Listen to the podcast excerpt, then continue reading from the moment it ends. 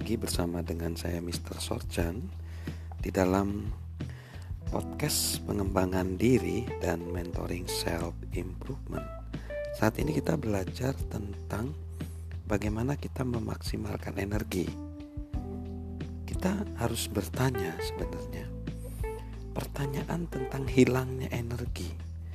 Apa yang membuat saya kelelahan? Apa yang membuat saya kelelahan? Di antara kita ada beberapa orang yang dibesarkan dengan keyakinan bisa mencapai apa pun selama berusaha cukup keras. Tetapi itu tidak benar. Meskipun saya yakin potensi kita tidak terbatas. Saya juga menyadari kita tidak bisa menjadi yang terbaik dalam bidang yang bukan bakat alami kita seberapa keras pun kita mencoba, saya tidak akan pernah bisa menjadi penari balet profesional karena itu bukan bidang saya. Galup sudah membuktikannya dengan studi mereka tentang ketidakterlibatan di dalam tempat kerja. Mitos apa pun bisa dilakukan sudah menyebabkan banyak orang menghabiskan waktu bertahun-tahun berjuang menuju puncak dengan melakukan hal-hal yang tidak pandai mereka lakukan. Itu sangat melelahkan. Mengapa menghabiskan hidup dengan mencoba menjadi sosok yang bukan diri kita?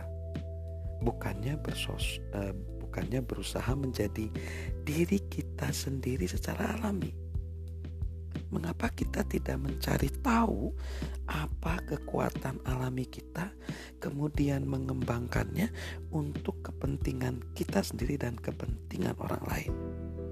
Itulah sebenarnya perbedaan antara mengikuti arus dan berenang melawan arus.